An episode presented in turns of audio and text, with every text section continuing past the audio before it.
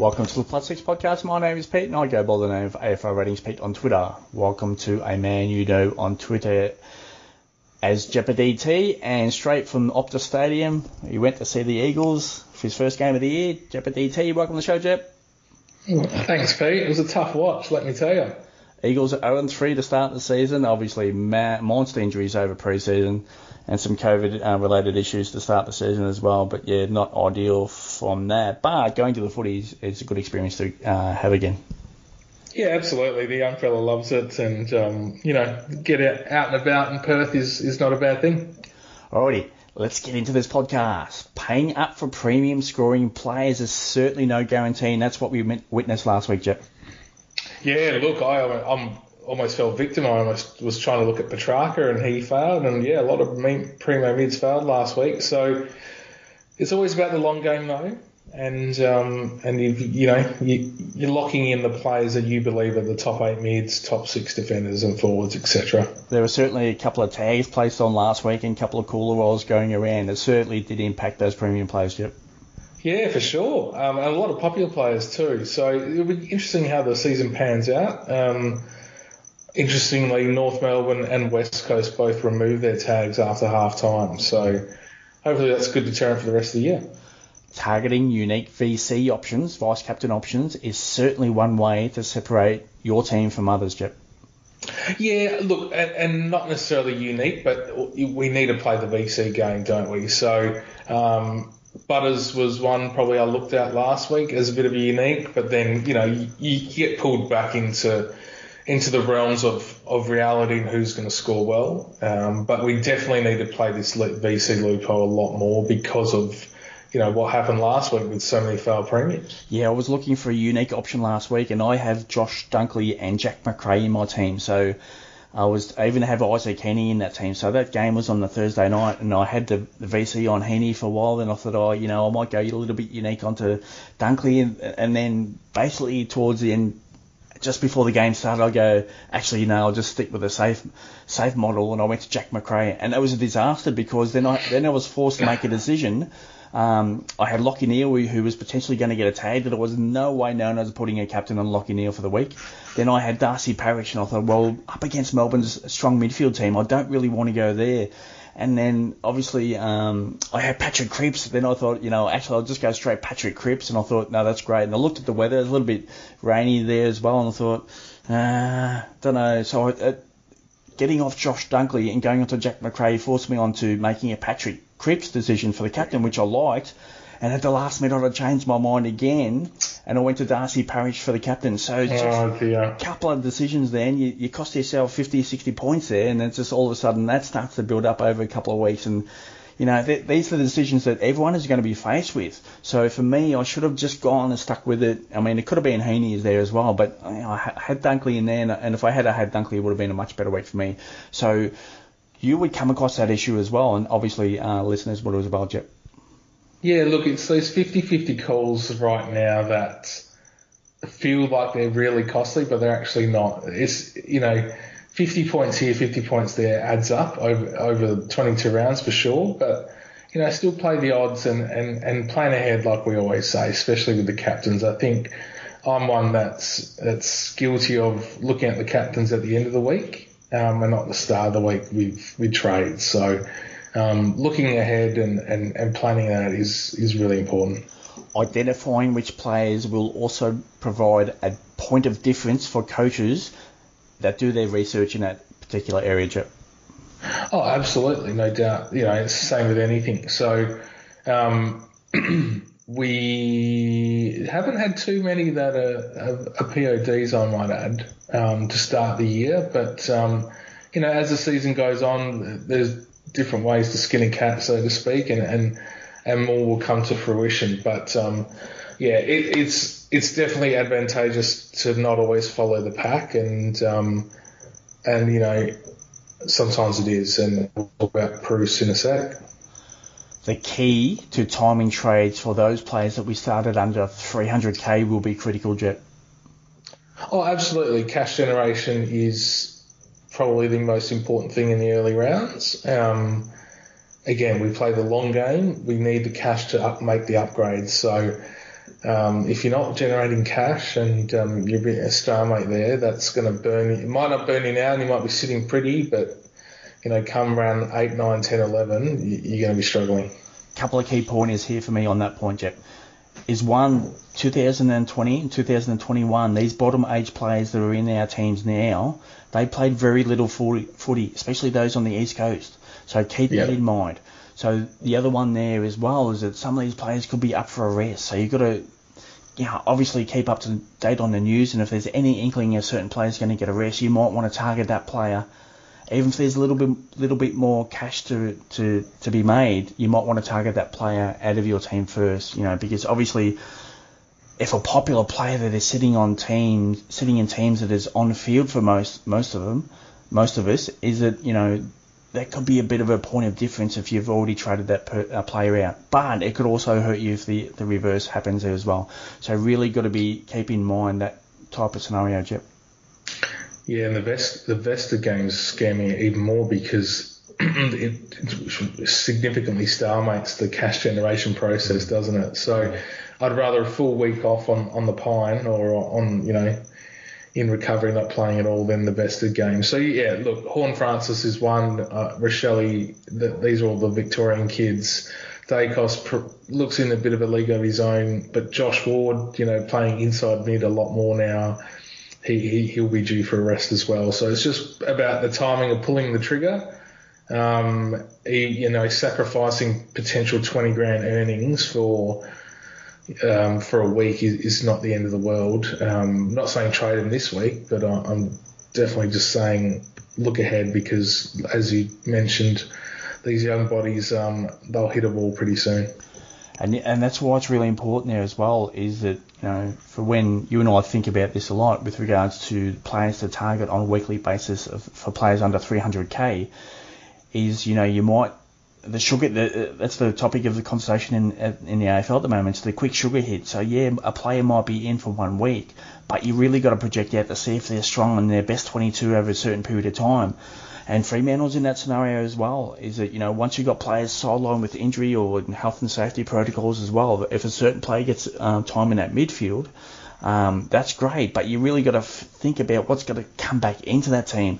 Now, j- just on that, I think Erasmus is good, and I think he's solid in that team. But we, you know, that still puts him at risk of being put out of that team based on players coming back in, and that's not just for Fremantle, that's every other team. So, tar- targeting certain type of players, you know, just for that one week sugar hit where you think, you know, you know, there could be a 50 or 60 there, and we make all of a sudden, you know, 30, 40 grand potentially in your team, you know, and, and, it might be just that one week, and then all of a sudden, over the next three, four, five, six, seven weeks, you've got to still find a facilitator trade to get that player out to get someone else in, and not necessarily do you want to take a player out that's only earning earning you just, you know, potentially 30 grand.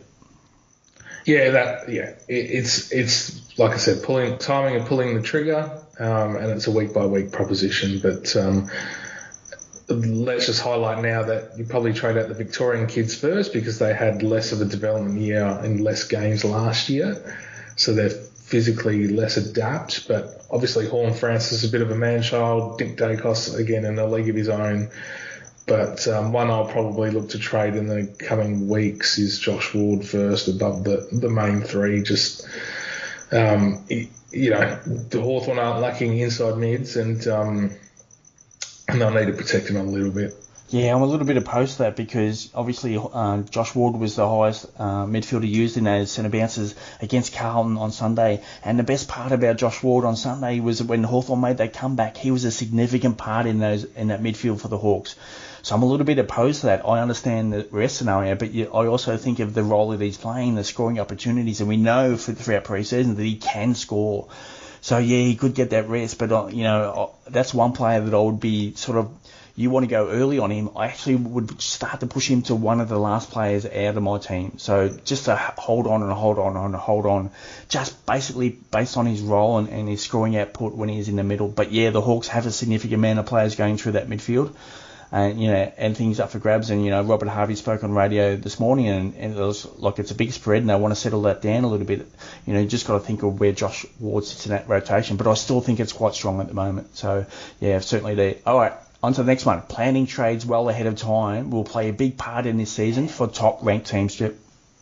Oh, for sure. It always does, and it ha- and always will. Um, especially with we haven't had really any curveballs yet with the late outs. So No. um, I'm very conscious of of holding a trade or, or planning the trades according to the fixture for the round, um, and what my backup plans are. Yeah, it's a good reminder. I'd already planned out my trades, but yeah, just threw that reminder back into me is that don't get too comfortable. We cannot get too comfortable here, especially this year. So, and that's the exciting part about it. Well, not really for late outs, but it's really exciting that you know you can find a point of difference based on holding a trade or based on going somewhere else with regards to news breaking late because you know other pl- players and coaches have already locked in their trades for the week. You know, especially if that breaks on a, a um, a Friday. And last week we seen West Coast and Fremantle didn't name their teams until Saturday. So some people have their trades until very late, and especially onto the Saturday going into the Sunday. Alrighty, we are talking AFL fantasy season long classic mode. This discussion is pre-round four. This podcast is being recorded on Tuesday night, April 5, and of course the news is being crushed out for you on AFL Ratings Network. The content is free, likes and retweets are always appreciated. Again, make necessary adjustments as news comes to hand, and that's stock standard uh, throughout this podcast since we began way back when. Alrighty, just some couple of data points I'm going to hit on here, Jep. So I'm just going to roll you through some early season uh, data points from a couple of teams and just, you know, hit back on if something comes to mind based on any players with regards to some team stats.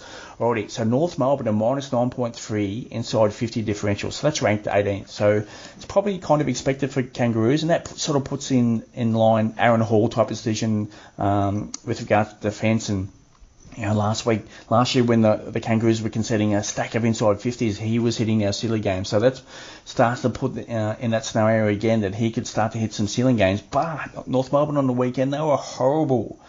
Like David Noble in that press conference, he actually he lost a gasket. So Yeah. you know, you just got to, you know, the Kangaroos in a rebuild mode, and you know they did choose um, Josh Goater and Miller Bergman throughout that draft, and they're half-back flankers. So you've just got to keep in mind with regards to Aaron Hall, could we see a transition later in the year to some of these younger type players? So that's always in the back of my mind with Hall this year. But you know, minus nine nine point three inside 50 differential, that puts Aaron Hall still in games right in play. Doesn't matter about his score on the weekend. Kangaroos just, were just actually just horrible.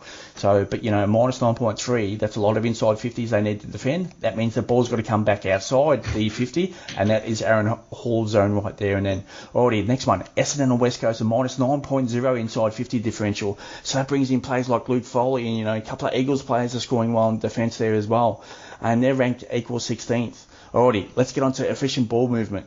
So this is Gold Coast. This is a big change from last year for Gold Coast. They are now ranked one, number one, 5.7 disposals per inside 50. So they're flying that ball. So it's not necessarily the the players' the speed is that they're, they're you know getting that ball inside 50 as quickly as possible. Now the Gold Coast are actually poor early against GWS. They're actually really poor com- compared to what they put up early in the season. So let's see if they respond um, the next couple of weeks for the Suns. But it's a big change from where Gold Coast were last year, hanging onto the ball. Now, one player that one or two players that sort of brings into the scenario is that you've got Matt Rowell, who's highly owned in this top 25, and we'll talk about ownership in a minute, and Touk Miller, who was tagged on the weekend by Lachie Ash. And just on, on the weekend is that Lachie Ash went into that midfield to tag Touk Miller, and there was a tag team. Miller was was not let off the hook all day. So therefore, Leon Cameron made the decision to, to zip out Stephen Coniglio out of the centre bounces. So Lachie Ash going in actually impacted Stephen Coniglio. So Yeah. it's really interesting the dynamic, especially for the midfield for the Giants. But let's get back onto the Gold Coast. A big shift in their ball movement from last year to this year, more efficient. So there's that sort of, you know, people start to get a little bit of an uneasy feeling about Matt Rowell. I still don't because I still still think the, the role is still there and it's really heavy in that midfield, and that's all we can ask for. So uh, let's see how that goes. But you know that might put some ideas in some minds of fantasy coaches. If the Gold Coast aren't hanging onto the ball, then what does that do to Matt Rowell over a long period of time, especially when he's wholly owned in that top 25, which actually would correlate in, into you know a, a lot of highly owned coaches, in you know top 1,000, top 2,000.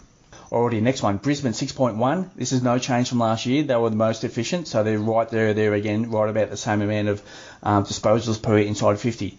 Melbourne 6.5. They were strong last year and they're strong in that situation again. Now let's get on to the other end of it. This is where the disposals are. This is where the disposals are, and this is where we can get some, you know, fantasy goodness out of some of these players. Is that Adelaide 7.7? So this is a really slow ball movement, and the conversation coming out of Adelaide the last couple of weeks was actually quite surprised me because as I've said to you over the pre-season podcast, Jep, is that teams are going to efficient ball movement and coming out of Matthew Nicks' mouth, coming out of other assistant coaches' mouths, is they wanted to slow the ball down from where they were last year because they thought they were going too fast.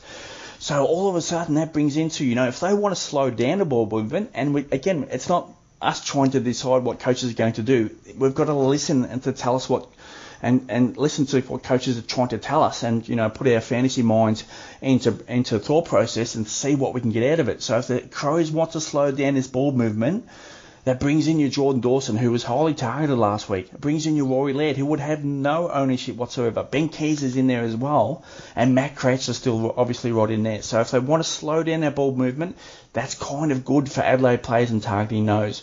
Now, the one thing that you and I talked about big, and this was the one thing we were both big on over pre-season, is Carlton.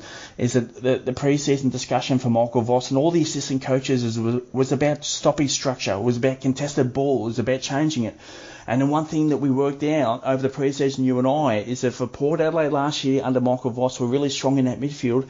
We could sort of see that happening with regards to Carlton, and therefore that turned into Patrick Cripps, Sam Walsh, Adam Cerra, George Hewett, and that's exactly the way it played out. So I'm actually pretty proud that we actually identified that over pre-season, and it is exactly the way it's played out. But you know what? Carlton are ranked number one in contested possession differential, plus 23. They are smashing it. And not only that, Carlton are ranked number one at 398.7 disposals per game.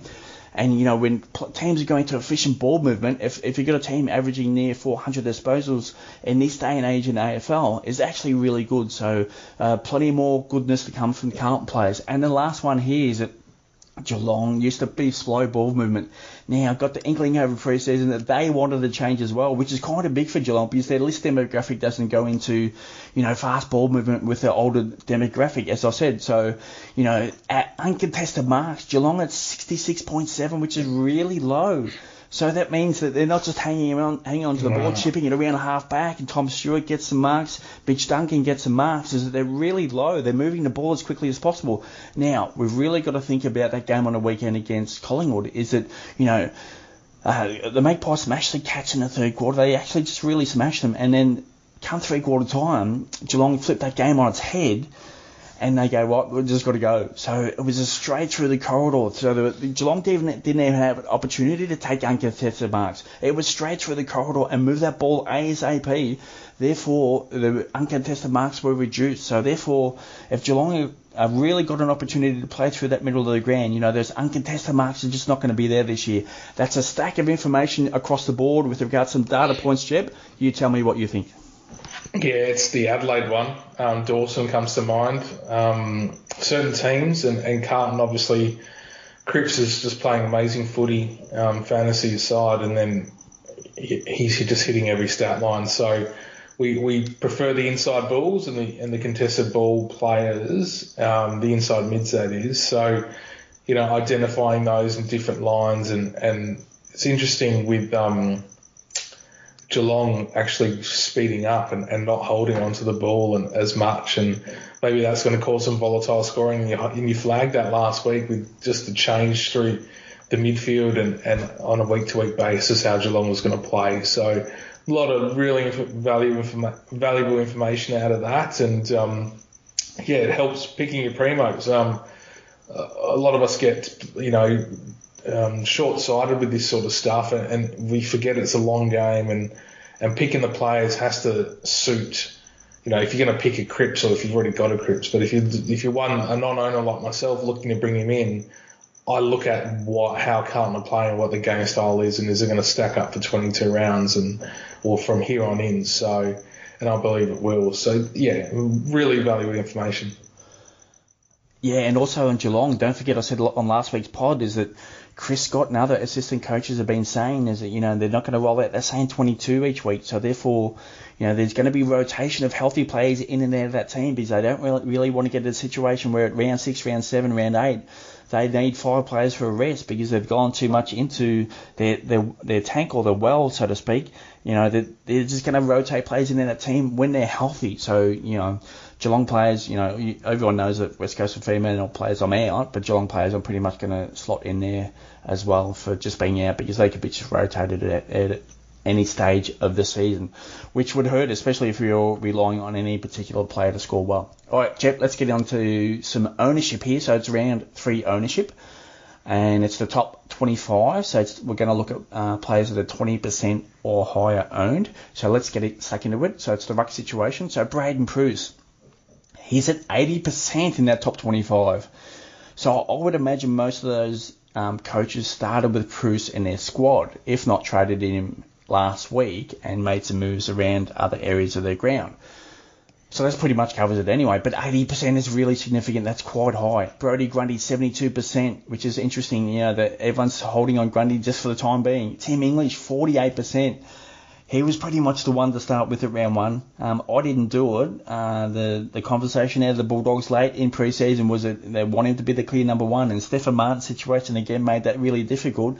But obviously, the, the clear messaging just before round one was that he was going to be the number one, and his scores have been exceptional. You know, he's going behind that ball, and he's becoming almost a half-back flanker as well. And and Luke Beveridge did talk about him in press conferences with regards to, you know, he's that he's that extra midfielder. He's playing that behind the ball, loose in a set mark type game, and, it's actually fantastic for English. It doesn't have to be high hitouts it, because it just needs to win plenty of ball. And when he's accumulating 23, 24, you know, 25 disposals, whatever it is per game at the moment, you know, his scores are going to be elite.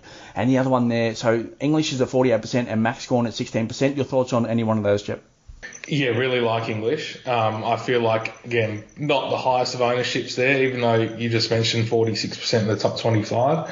But even still, you, you know, you're playing the long game. You're looking at it long term. Um, yeah, really like that pick, and um, you know he's on my watch list for sure. But oh, the eighty percent for Preuss isn't that interesting? Like monster. Yeah, it's it's really really high, but it's it's also um, sort of dictative of how how quickly things change in, at these early rounds, doesn't it? Because if Preuss scores a, a 50 or 60, that that obviously flips it. So yeah, really really interesting. Let's get on to the defenders. So George Hewett, 100%, Jayden Short, strong 96%, Lachie Whitfield, 92%, James Sicily, 84%, Paddy McCartin, 44%, Jordan Dawson, 40%, Jack Crisp, 32%, Luke Foley, 20%. Thoughts on any one of those, Jep? Yeah, the, I think there's a 44% coaches nervous having McCartin at D6, so expecting that to change again for, for the next week quite significantly.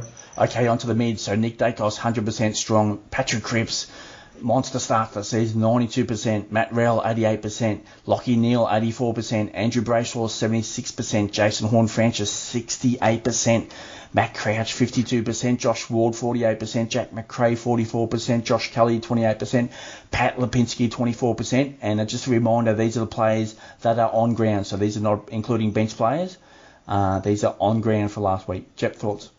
No, nothing. Nothing comes to mind there. Um, all pretty standard within the midfield. I would have thought. All right, onto the forward line here. Josh Dunkley, 100%. Zak Butters, 96%. Stephen Coniglio, uh, 92%. Tristan Cherry, 88%. Will Brodie, 80%. Nick Martin, 60%. And Isaac Heeney, 44%. Thoughts, Jep?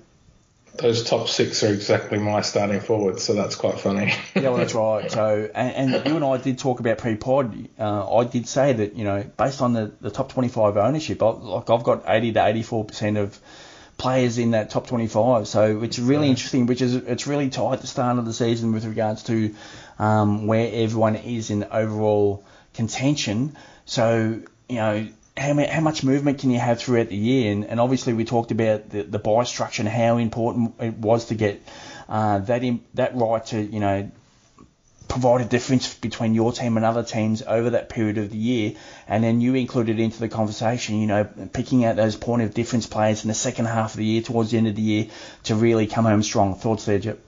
Yeah, uh, I'm big on that. I, I don't mind following the pack at the early start, you know, assuming the player I like is, is ticking all the boxes, but just because he's highly owned, that doesn't mean I don't pick him. Um, it's yeah, I get creative pretty much around the buy rounds and, and after that.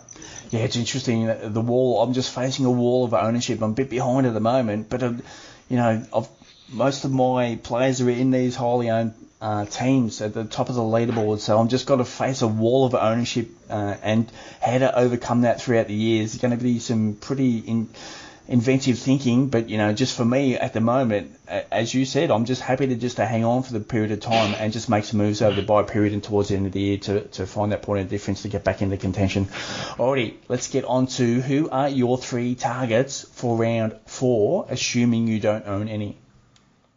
All right, so again, I do a, a primo, a mid pricer, and a rook. Um, so yeah, Patrick Cripps is I don't own him, and um, probably one of my biggest mistakes to start the year, but that's okay. I still feel like it's not too late um, to, to, to jump on, so the non-owners should should definitely look at that.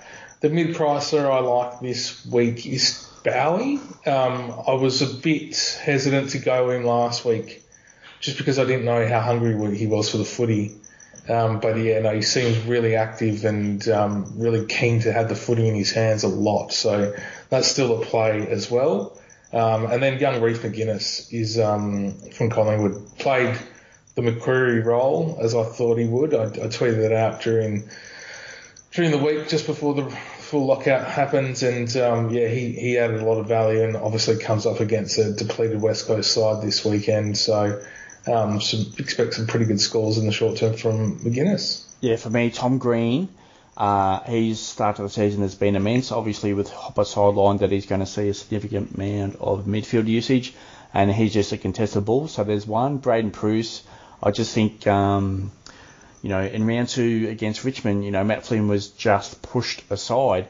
You know, Preuss comes in last week against uh, Jarrod Witts, who's you know, pretty, you know, highly touted ruckman, is strong-bodied and that, and Preuss just had his way with him. So listening to Leon Cameron in that press conference, you know, the Giants have started one and two at the start of the year, so they need to get back in front of the uh, the win loss column. So, you know, he mentioned about a four week scenario, and he mentioned about, you know, we'll find out over the next four weeks. And I think at, over that period of time, that is Braydon Preuss time.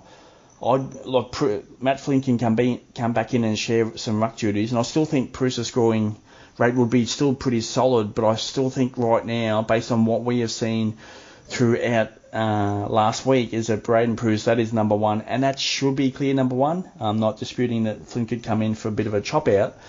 The other thing was inter- interesting there from Leon Cameron is that he said that Preuss was a little bit interrupted through the preseason. So they just wanted to give him a little bit more of a run last week, and it was a, like to get up his fitness. So that's just one thing you got to keep in mind there as well, is that you know, he just got to the like obviously he was suspended in round one, and you know I would have started with him in round one if he wasn't suspended. But you know, last week he had the opportunity to come back in, and he was still on. And Cameron comes up and says pretty much, you know, we wanted to give him another run to build up his his fitness. So keep that in mind with regards to your pre-selection. I love the peak, and I think it's his time over the next four weeks. And at the worst case scenario, that's pretty much all you need because he he should hit a pretty high salary there. So then you can make a decision based on what you want to do with him, just in case we have to make a decision. And the other one there is Sam Docherty. Um, obviously, Saad was out of that team last week as well, but Docherty is just he's just controlling that half back line. Um, he was outstanding on the weekend, and I thought he was um, quite brilliant actually. So, you know, if he's going to get that rate of disposals across halfback, and we have seen him you know, when it was the uh, Kade Simpson and the Sam Docherty show, uh, was the best correlation in AFL fantasy back then. It's like four, five, six years ago, whatever it was.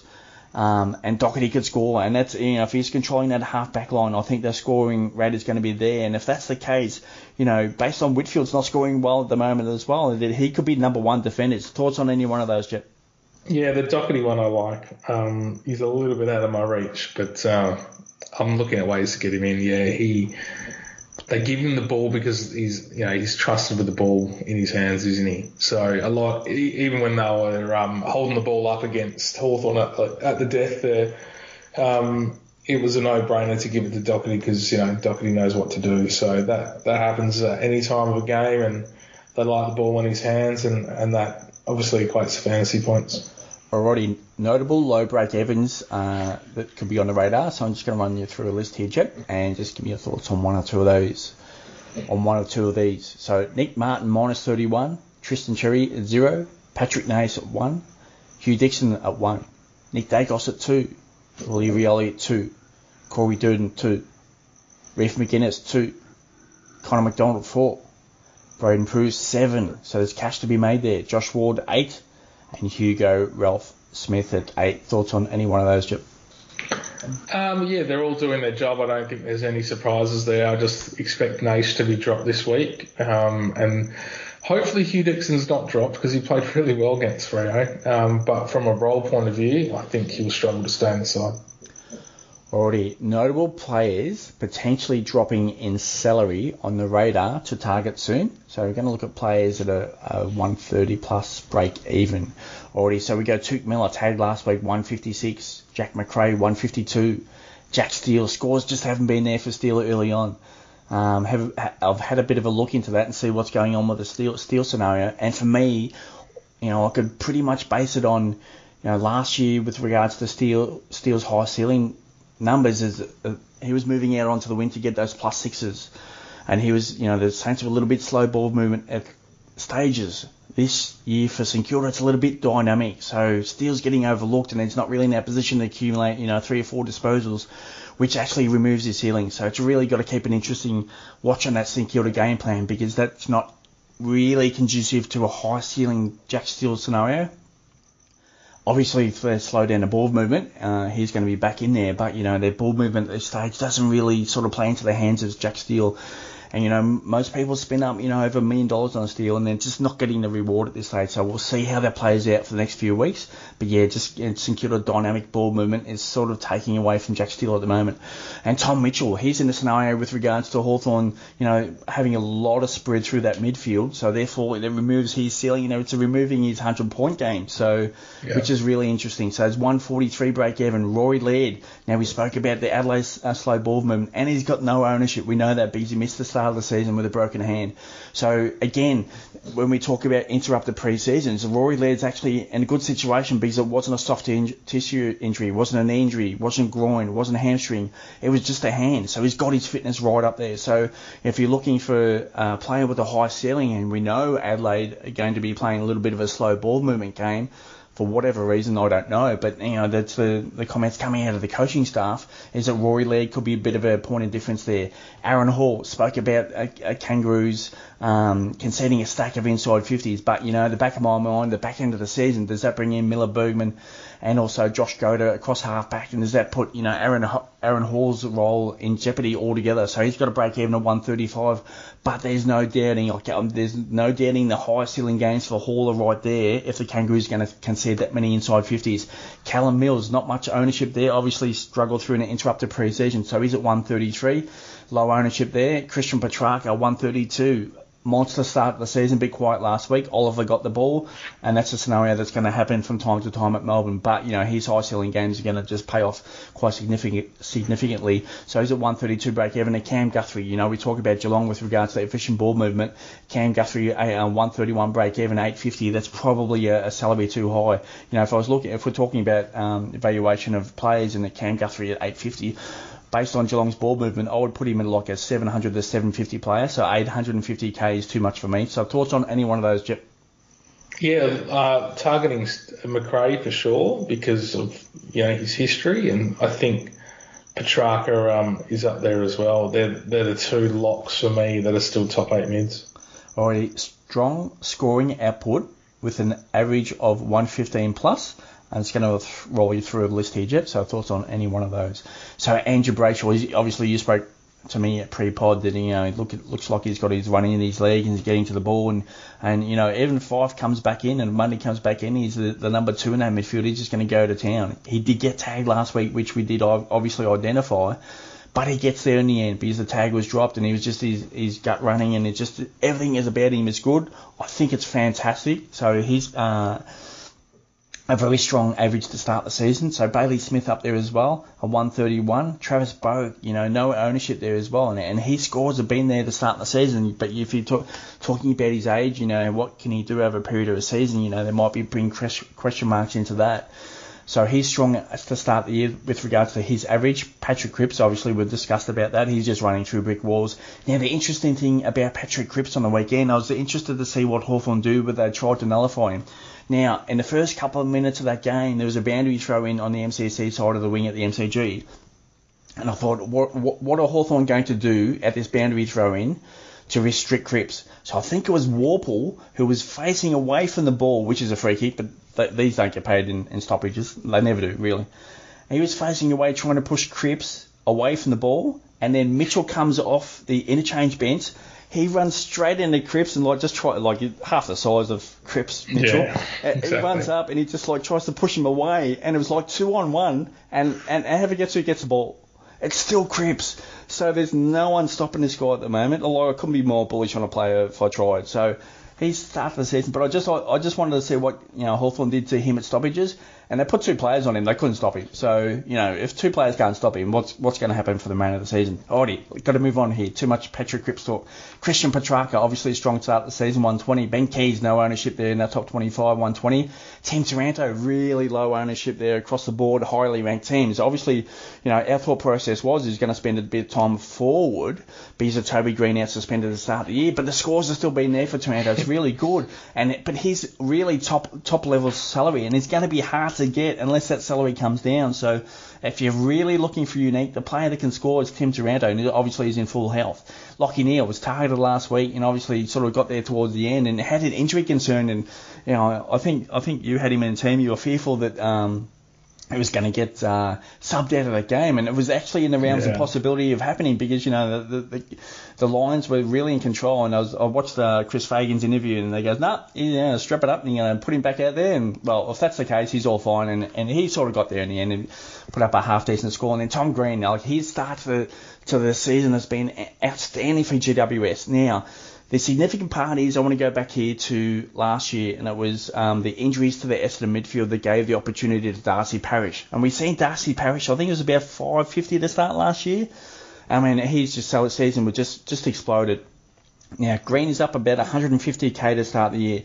Now again, it's about opportunity, and that opportunity without Hopper in that team is right there for uh, Tom Green. So I think he's going to put up strong numbers there.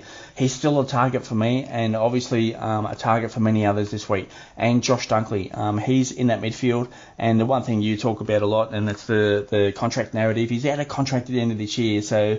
Uh, and especially in a couple of years ago with, with regards to he wanted out of the, the Bulldogs because of his lack of midfield time, and that's when Bevo was putting him in the rack, and it was just it was all out of control. He's a little bit headless with him. Is that he's in that midfield at a high rate, and, he's, and he should be there until that contract is signed. So, from the point of view of the those people that own Josh Dunkley, you want that contract signed at the end of the year because as soon as that contract's signed, who knows what Bevo's going to do. Uh, So probably not the scenario, but but you just really got to keep it in mind is that you know if, if it, the longer he holds out, it's probably going to be beneficial because he's going to be riding those uh, centre bounces. Thoughts on any one of those, Jep? Uh, more who to target. Um, obviously, there's some popular players there, but interesting, like you said, Ti- uh, just highlighting Tim Taranto, hardly owned, obviously costs a bomb, but hardly owned in the top 25%, and even really in the top 5,000 um, of coaches right now. So he's one that you can get a jump on that's low ownership, and you can pretty much guarantee Taranto's going to be a top six forward. Alrighty, we're going to get onto a few listener requests. So thank you for sending those in. Got a stack of those this week. So uh, from Jeppa and for me, uh, very much appreciated you sending those in on a weekly basis. We try try to cover uh, those off throughout the podcast. If we don't, we chuck them in this section to cover off, and sometimes we double up for just a final thought. Okay, so we're going to do a 37 pack to finish off this, uh, finish off this podcast. So let's get into it. I'll try not not to hold you up too much here, Jep, with some thoughts, but you know we've got a lot of players to run through here, so just a just a quick like or dislike, and if you want to stop on a couple, we can. So Jack Hayes, for me, it's a dislike now. He could be on the adder at any stage. Dislike for me. Yeah, dislike as well. You, you, you got to run him on the bench um, until uh, obviously he gets dropped. James Sicily. So the scoring rate has been actually too strong for me at this stage. For me, it's just a it's just just straight up a pure like.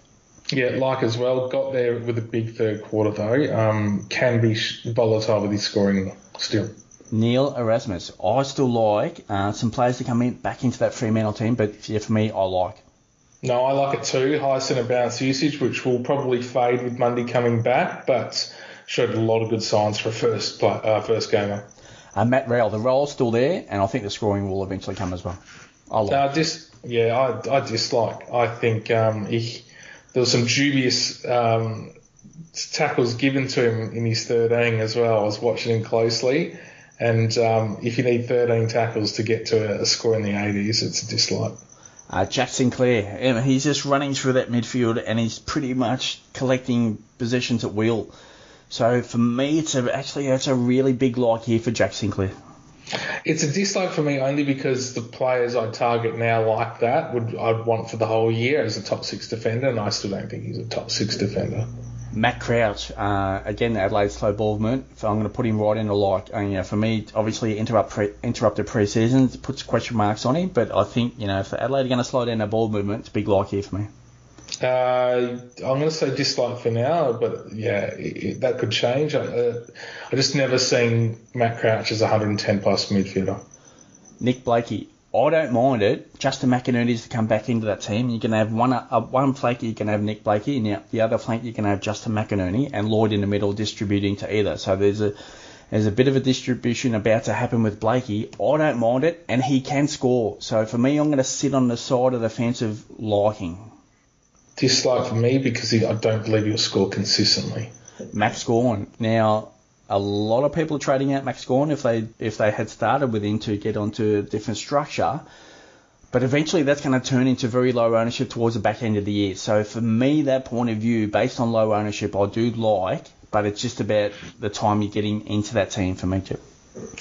Yeah, I, I'm not going to look at ever trading Max Gawn. Um, I feel like he's not playing well and still scoring obviously low hundreds or 80 plus. So um, it's coming.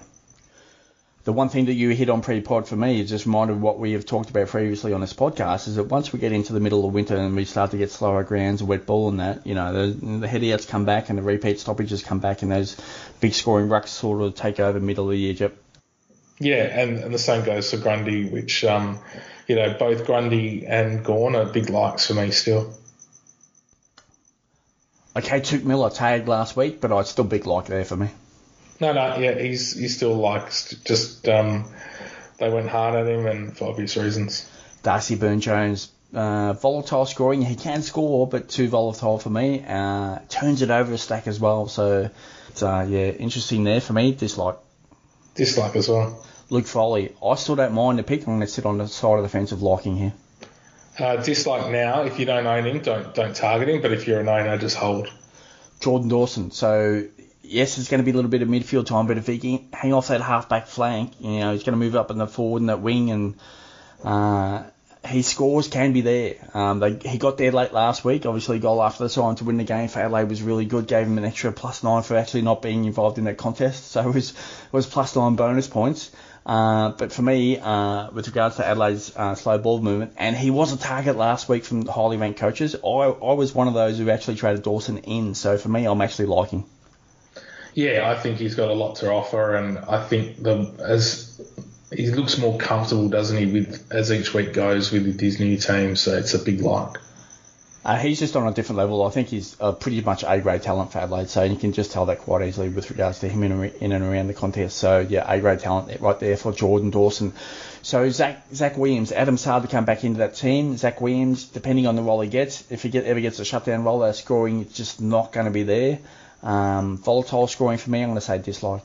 Dislike as well. Josh Kelly, you know, if he's out of those centre bounces, the scoring could be quite volatile. Um, he still can get there, but he's just not part of that link chain at the moment with regards to GW, GWS ball movement. So scoring's drying up a little bit, but I still like the pick.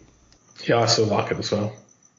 Josh Rachele. So this is about timing when you trade him out. Is it time to move off Josh Rachele at the moment? For me, I would pretty much hold maybe one, maybe two. But if those who have got no other option but to trade him out, I wouldn't be saying no to that this week, Jep. Yeah, I agree with that com- completely. So if, if you need his cash to do something else, or, you know, make an upgrade or whatever it is, then then do it. Jy Simpkin. So we've seen Tarryn Thomas out of that team last week. We've seen Luke Davies-Uniacke out of that team last week. Uh, and that midfield for North Melbourne was just overwhelmed. But, you know, Davies-Uniacke back into the team this week. It should help out Jy Simpkin. I still don't mind the picture. No, I, I sort of changed my mind on this after watching North get flogged, if, if that's going to happen every now and then, um, then Simpkins' scores is, is going to be pretty hindered. So dislike. Patrick Naish. So a stack of Eagles players to come out of that team. You know, where does Simpson finally finally settle?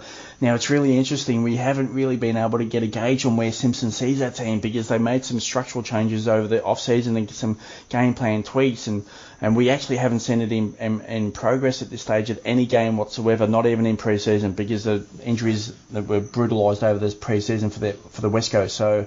You know, where does he sit in, this scenario? Um, who knows? What are your thoughts, Steve? Uh, I think he's going to be dropped this week, actually. Uh, it, the the wingman, typical wingman will be Gaff and um, and Luke Edwards, I believe. So looks like Nash will be on the outer, but he, he does turn the ball over a lot, and yeah, uh, so owners just be prepared. Daniel Rioli off half pack for the Tigers. I don't mind a pick, but the scoring can be volatile, so just be prepared. Uh, yeah, dislike for me. Um, two up and down. Nathan Broad now, his scores have actually been quite solid, so it's definitely off off the wall type of pick. Um, how much trust can you put in a defender? I think there's just too many other defenders that are scoring well uh, that we, you know, I think paying out for a little bit more for quality, reliable defenders is a better option here. So for that reason, I'm saying dislike on Broad, but his scoring has actually been pretty good. Yeah, dislike. He's been around a while now, and he's never really showed a consistent family uh, fantasy game. So dislike. Tristan Xerri, he's shown nothing uh, other than to say that he's still number one at North Melbourne. So for me, I like the picture. Yeah, I'm very much alike. Uh, Jack Macrae. So uh, if you want to talk about this and what you think Jack Macrae's upcoming, I still like the pick. Yeah, very much like it. It's it, like he's the discounted premium I'll be jumping on first. He's he's got a pretty good month coming up with a lot of soft matchups. So um, let's see how they play out against Richmond this week. But then after that, they got North Melbourne, Adelaide, Essendon, and Port Adelaide. So that's a pretty handy month in my opinion. Um, and I feel like that it'll be the time to jump if for non-owners. Jye Caldwell. Now we've said all pre-season that he's going to be number four slash five at the centre bounces, and Zach Merrett goes out, and all of a sudden he's number five. Uh, Andrew McGrath comes in, which is what I thought would have happened, and he came in, but he didn't come in as a ball winner, he came in as a tag, so really interesting to see what Rutten did last week, and obviously we, we both forecast that Stringer was coming into that midfield, so that dynamic is actually hurting Caldwell, but the scores have actually been really good, I've been really impressed with the, the way he can get it done, but is that going to last? Is that a, you know a small sample size uh, straight into the, the start of the season? He can have solid scoring. But if that starts to dry up, you know, where do people sit? So for me, I'm, i said last week dislike, so I'm sticking to hold strong. Uh, and this is based on, you know, how much uh, inside midfield usage he's going to get. But his scores has actually still been there, and his tackle rate's been pretty solid. So long as he's in that stoppages around the ground, he can still get there. Uh, but for me, uh, based on his uh, centre bounce usage, uh, it's still a dislike, Jep. Yeah, I, I'm, I'm actually an owner, and I'm starting to dislike as dislike it a bit. I know they got, you know, they're playing the best midfield in the comp, but his his decisions, he, he, he made a lot of mistakes, and his clean hands, well, fumbling, let him down a bit. So I think the coaches will see that, and, and he'll still maintain his fifth in line in the CBAs, and that doesn't help anyone. Uh, Nathan O'Driscoll scoring wasn't there last week, unfortunately, for O'Driscoll. So for me, I'm just going to say dislike for the time being. I don't mind it longer term, but yeah, I was hoping for, you know, 60, 70, maybe even 80 last week, and it just wasn't Jep.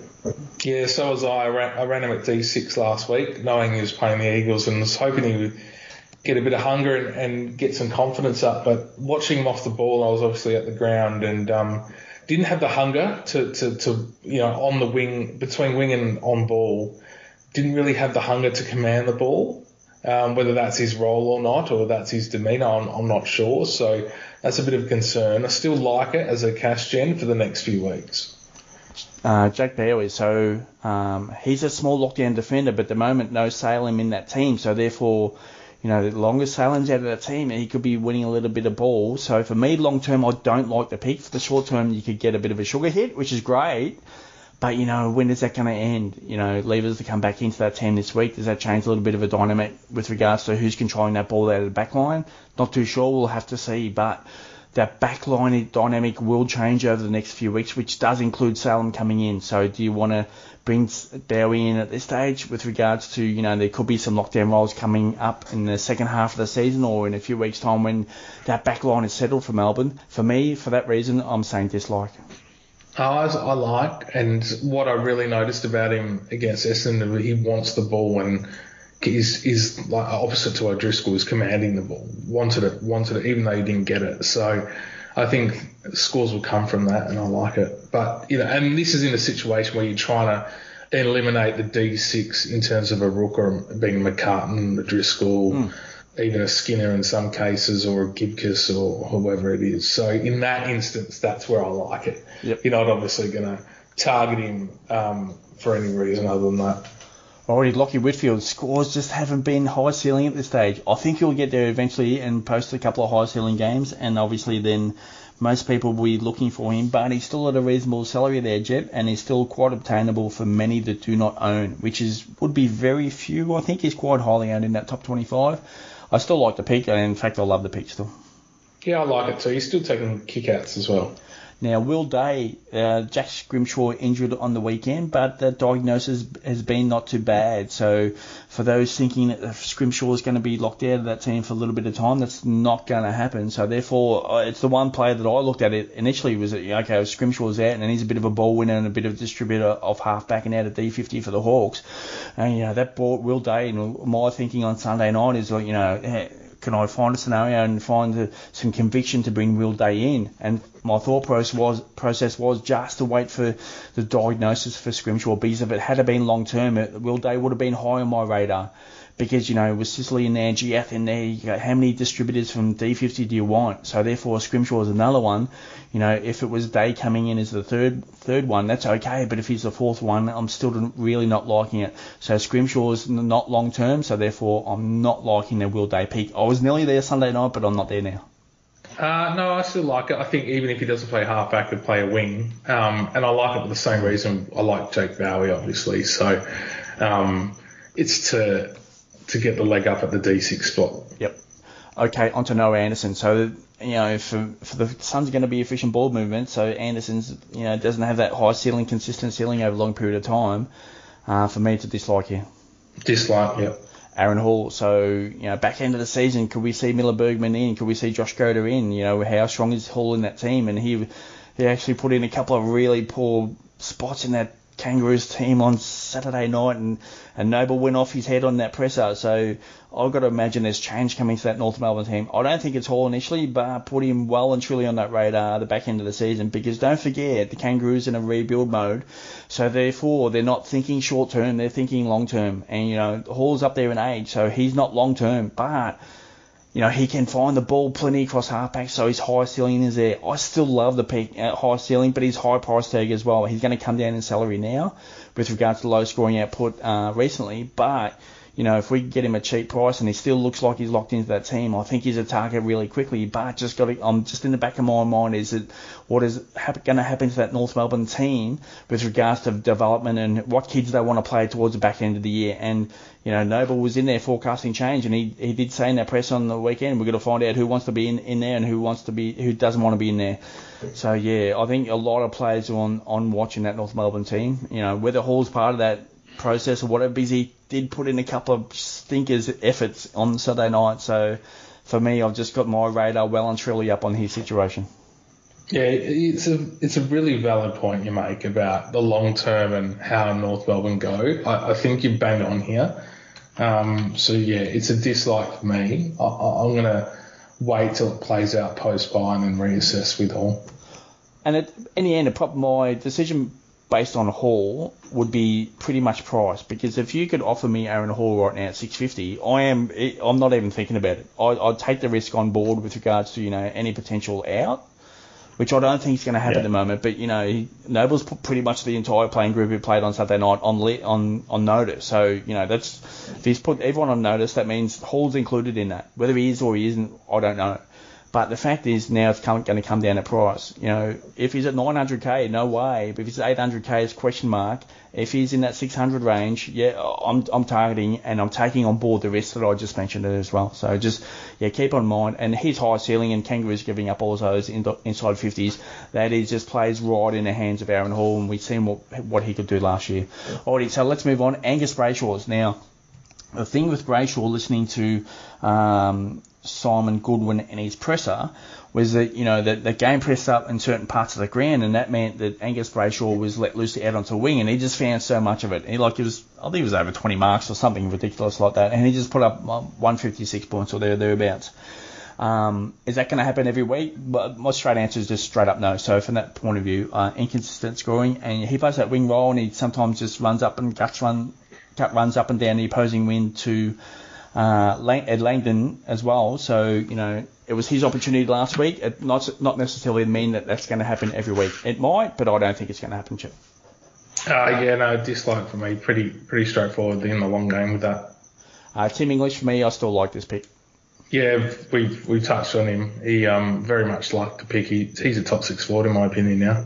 Pat Lipinski. Now the scoring has been volatile to start the season, so you know, those uh, coaches with Lipinski in their team? Is uh, they got itchy trigger fingers to, to pull a move somewhere else? The potential is that that is the scenario that's going to happen. I still don't mind the peak, but you know, when when you got Cripps rolling off monster scores that are not too much higher price tag, you know, Lipinski just under where Cripps is at, you know, you you got to be making that move and to find Cripps in your team rather than Lipinski. So there are other options out there and other players out there crushing it, whereas Lipinski is putting out volatile scores. From that point of view, like I don't mind it, but from that point of view, I'm going to say this like.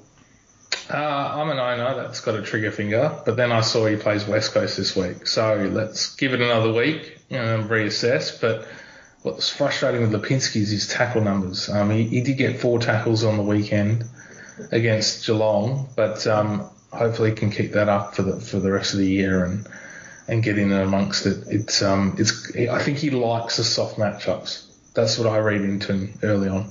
Okay, Jade Gresham. A couple of things on Gresham. Yeah, he's inside that midfield. I don't mind it, but long term he's a forward midfield, so he's in there at a high rate. The Saints have a few issues with regards to midfielders being available in that team, but that, that doesn't seem like it's going to be resolved in the short term. On the other point of view, is that his tackle rate's not just not there, and if those marks are down there, and you know if he has a, a disposal game which is really low, he could put up a really poor score. So I still think there's volatile scoring here, Jep. So for me, that from that point of view, I don't like it. Yeah, I'm a big dislike on Gresham. I don't think he's got a high ceiling um, to even begin with to, as a mid-pricer to get you those scores. So dislike. Uh, Sam De Koning. So the question is, you know, is he going to be playing that team? Last quarter, last week, he was moved forward, and he, or in the second half of that game, he's moved forward. So therefore, you know, you know, as he moved away from that defensive role with regards to he can take a lot of intercept marks and, and get those scores ticking along. Uh, he's had a bit of an interrupted and not so friendly start to the season with regards to his availability early in the year. You know, and does he make that round three, uh, round four, round five, round six team, and is he unimpeded to put up some scores? Don't know yet, but we'll have to wait to see that flushes out.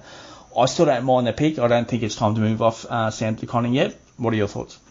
Uh, yes, obviously a hold, but I'm nervous he keeps his spot. He did have a couple of really important touches when he was in the forward half in that last quarter, just just mm. quietly. Mm.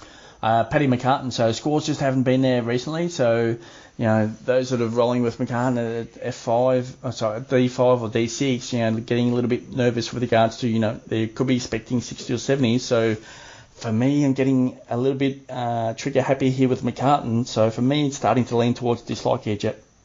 No, it's dislike for me as well. He's got to be a bench play only. And Tom Mitchell uh, as well here. So, you know, if we're not going to see even 100 scores yet, he's going to dip monster monster price. So that that's going to be incoming. So, you know, Ward's in there at a high rate on the weekend, and yeah, Harvey said he wants to settle that down with regards to what's happening through that midfield. But you know, the Hawks do have a stack of players going through that midfield you know, we could re- reel off six or seven, and I think they had eight at centre bounces last week. So if Mitchell's going to be part of that crew, and O'Meara there as well, and Worpel and Nash in there, who he's matching up on there as well. You got Ward in there, you got Worpel.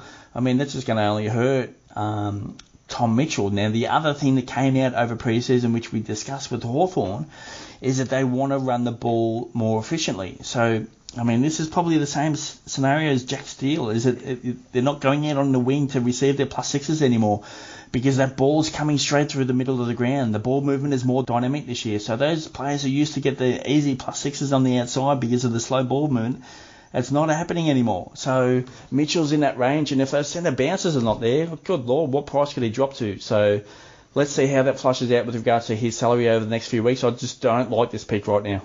Yeah, no, massive dislike for me. Um, one of the pre-season predictions I actually got right. Okay, and you wanted to throw this one here to finish off the podcast with. Was it the Preuss to play at R2, R3 discussion? So off you go, Jep. Yeah, look, I, I feel like the Preuss at R3 is a bit of a waste, um, personally, because effectively he's there to to generate cash at R3 and, and not much else. So um, can you get better cash cows around? And, and, this is still to play out because we don't know who's coming into the sides and, and who's getting named. But at the moment, I feel like the R3 Preuss play is the incorrect one. Um, I don't mind the R2 Preuss play, but um, I would be trading Grundy to do it, not Gawn, which is not what I've seen amongst the, the trends at the moment amongst the community. So um, I keep that in mind. I just feel like I'm both a Gawn and Grundy owner. Um, I've got the, the dual set and forget set up.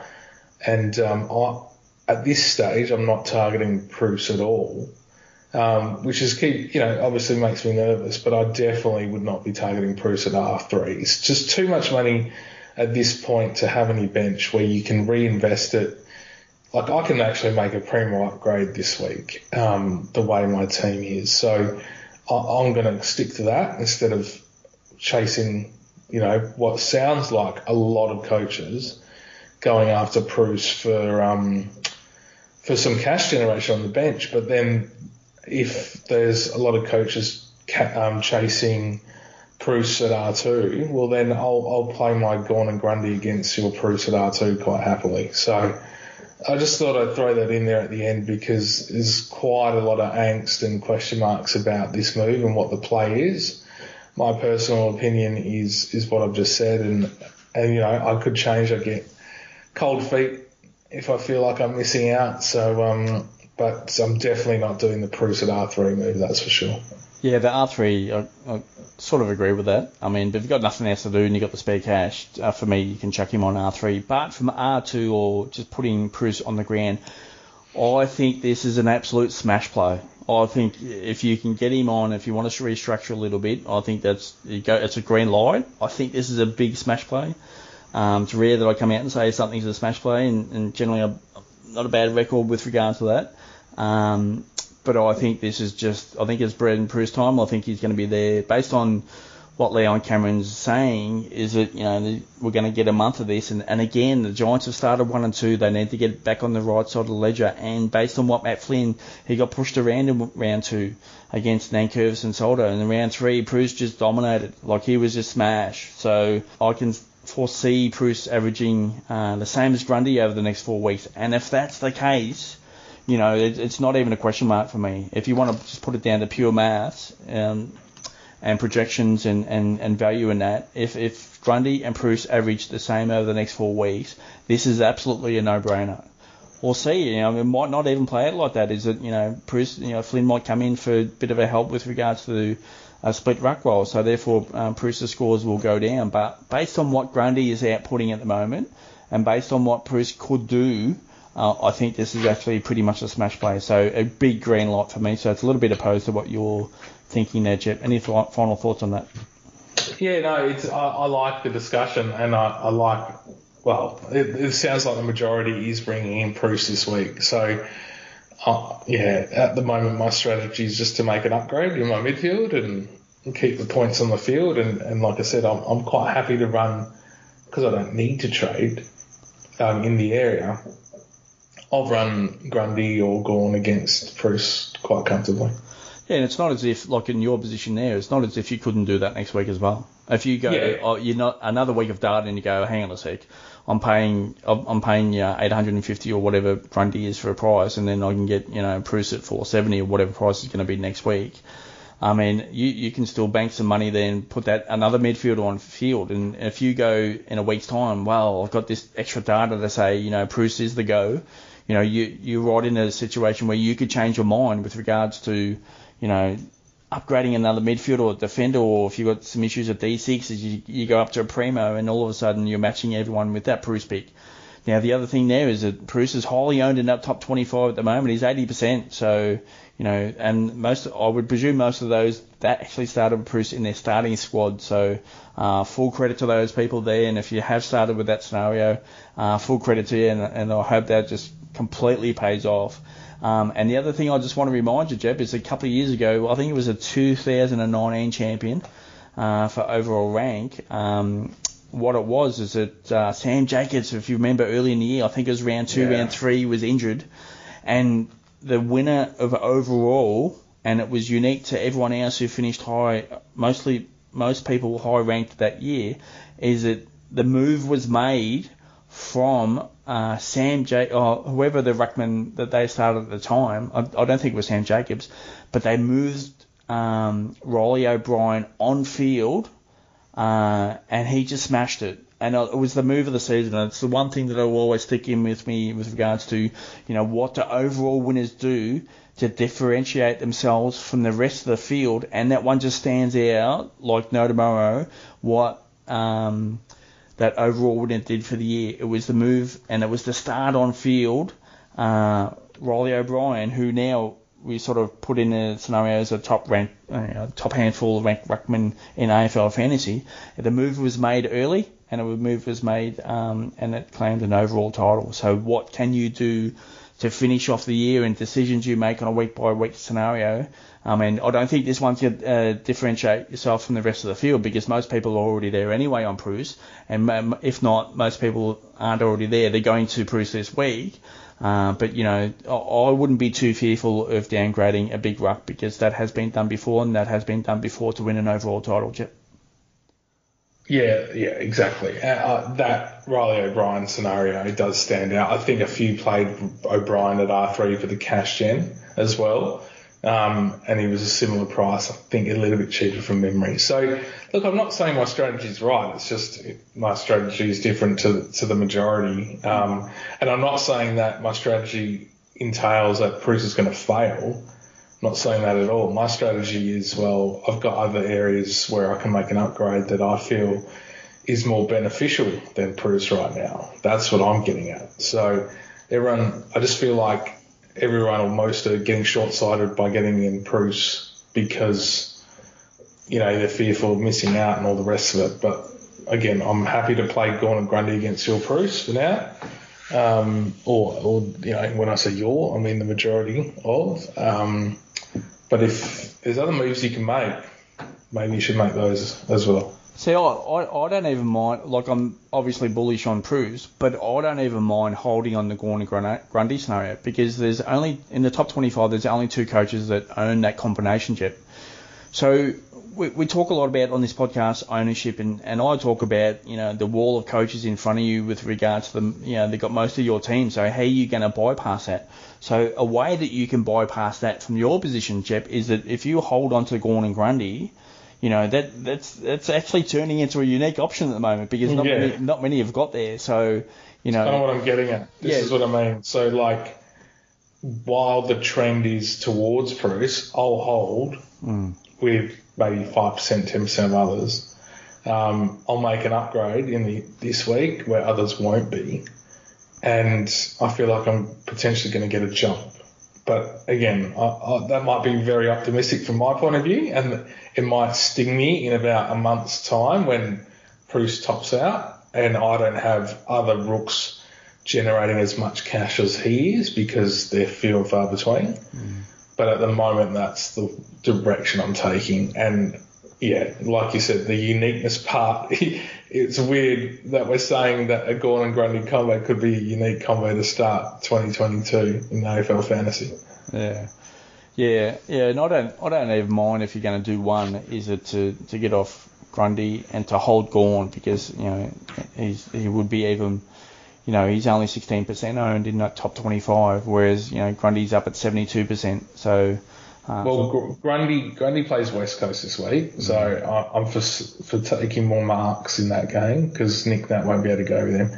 And then um, Gawn plays Port Adelaide, where or Lycett like Gawn will sit behind the ball, so as long as they're pressuring the ball handler or ball carrier, ball whoever's got the ball, Gawn's going to take quite a few marks. at Adelaide Oval as well, but we've seen Gawn struggle putting two hands to the ball to take a grab. So yeah, short term look, look at it and let's see how it plays out. But I love like uh, obviously the Preuss play is is right in a in a lot of ways. I don't don't want to say oh you pick don't pick Preuss that's a silly move. I'm not saying that.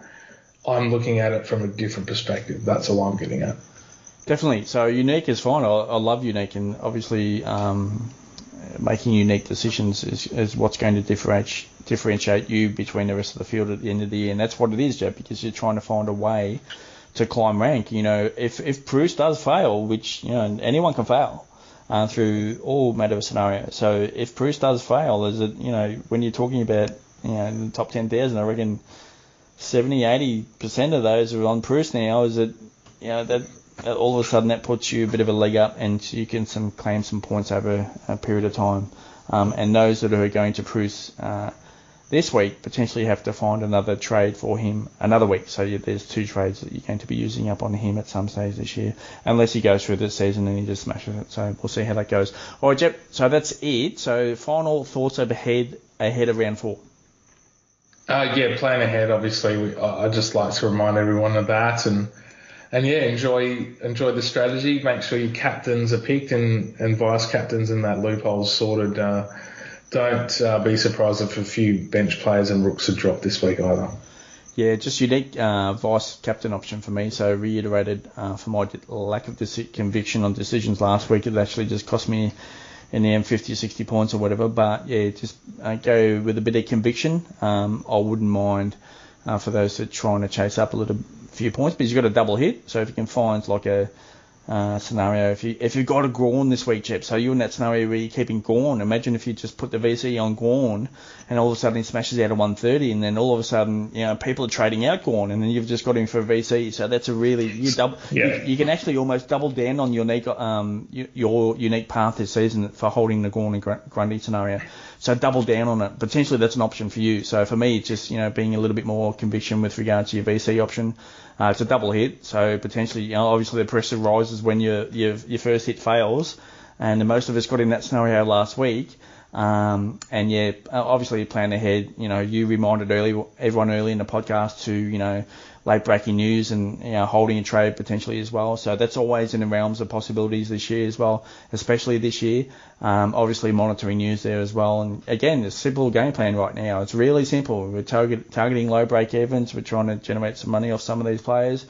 Um, and you really got to identify who's best 22. You don't want a player coming in for a debut and then they're a sub the next week or in that sub scenario. So, you know, this is why you and I are really specific about the players coming in. You know, if a, a 190 player is coming in, it's not it's not automatic anymore. It's not we're playing a different game than what we were uh, this time last, well, this time a couple of years ago, because a 190 player means you know you're in the team and you're playing, but it's not the scenario anymore because you could be, you know, and we sent it last year, players named for a debut and then they'll, well, you're starting as a sub, so that's also a scenario we've got to watch out to with regards to to debut news.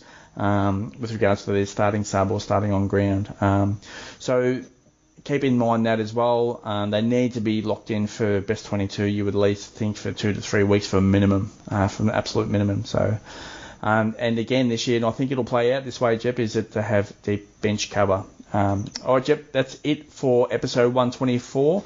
Uh, good luck for everyone for the rest of the week. Thanks for tuning in and thanks for being a part of the podcast, Jep. Thanks, guys.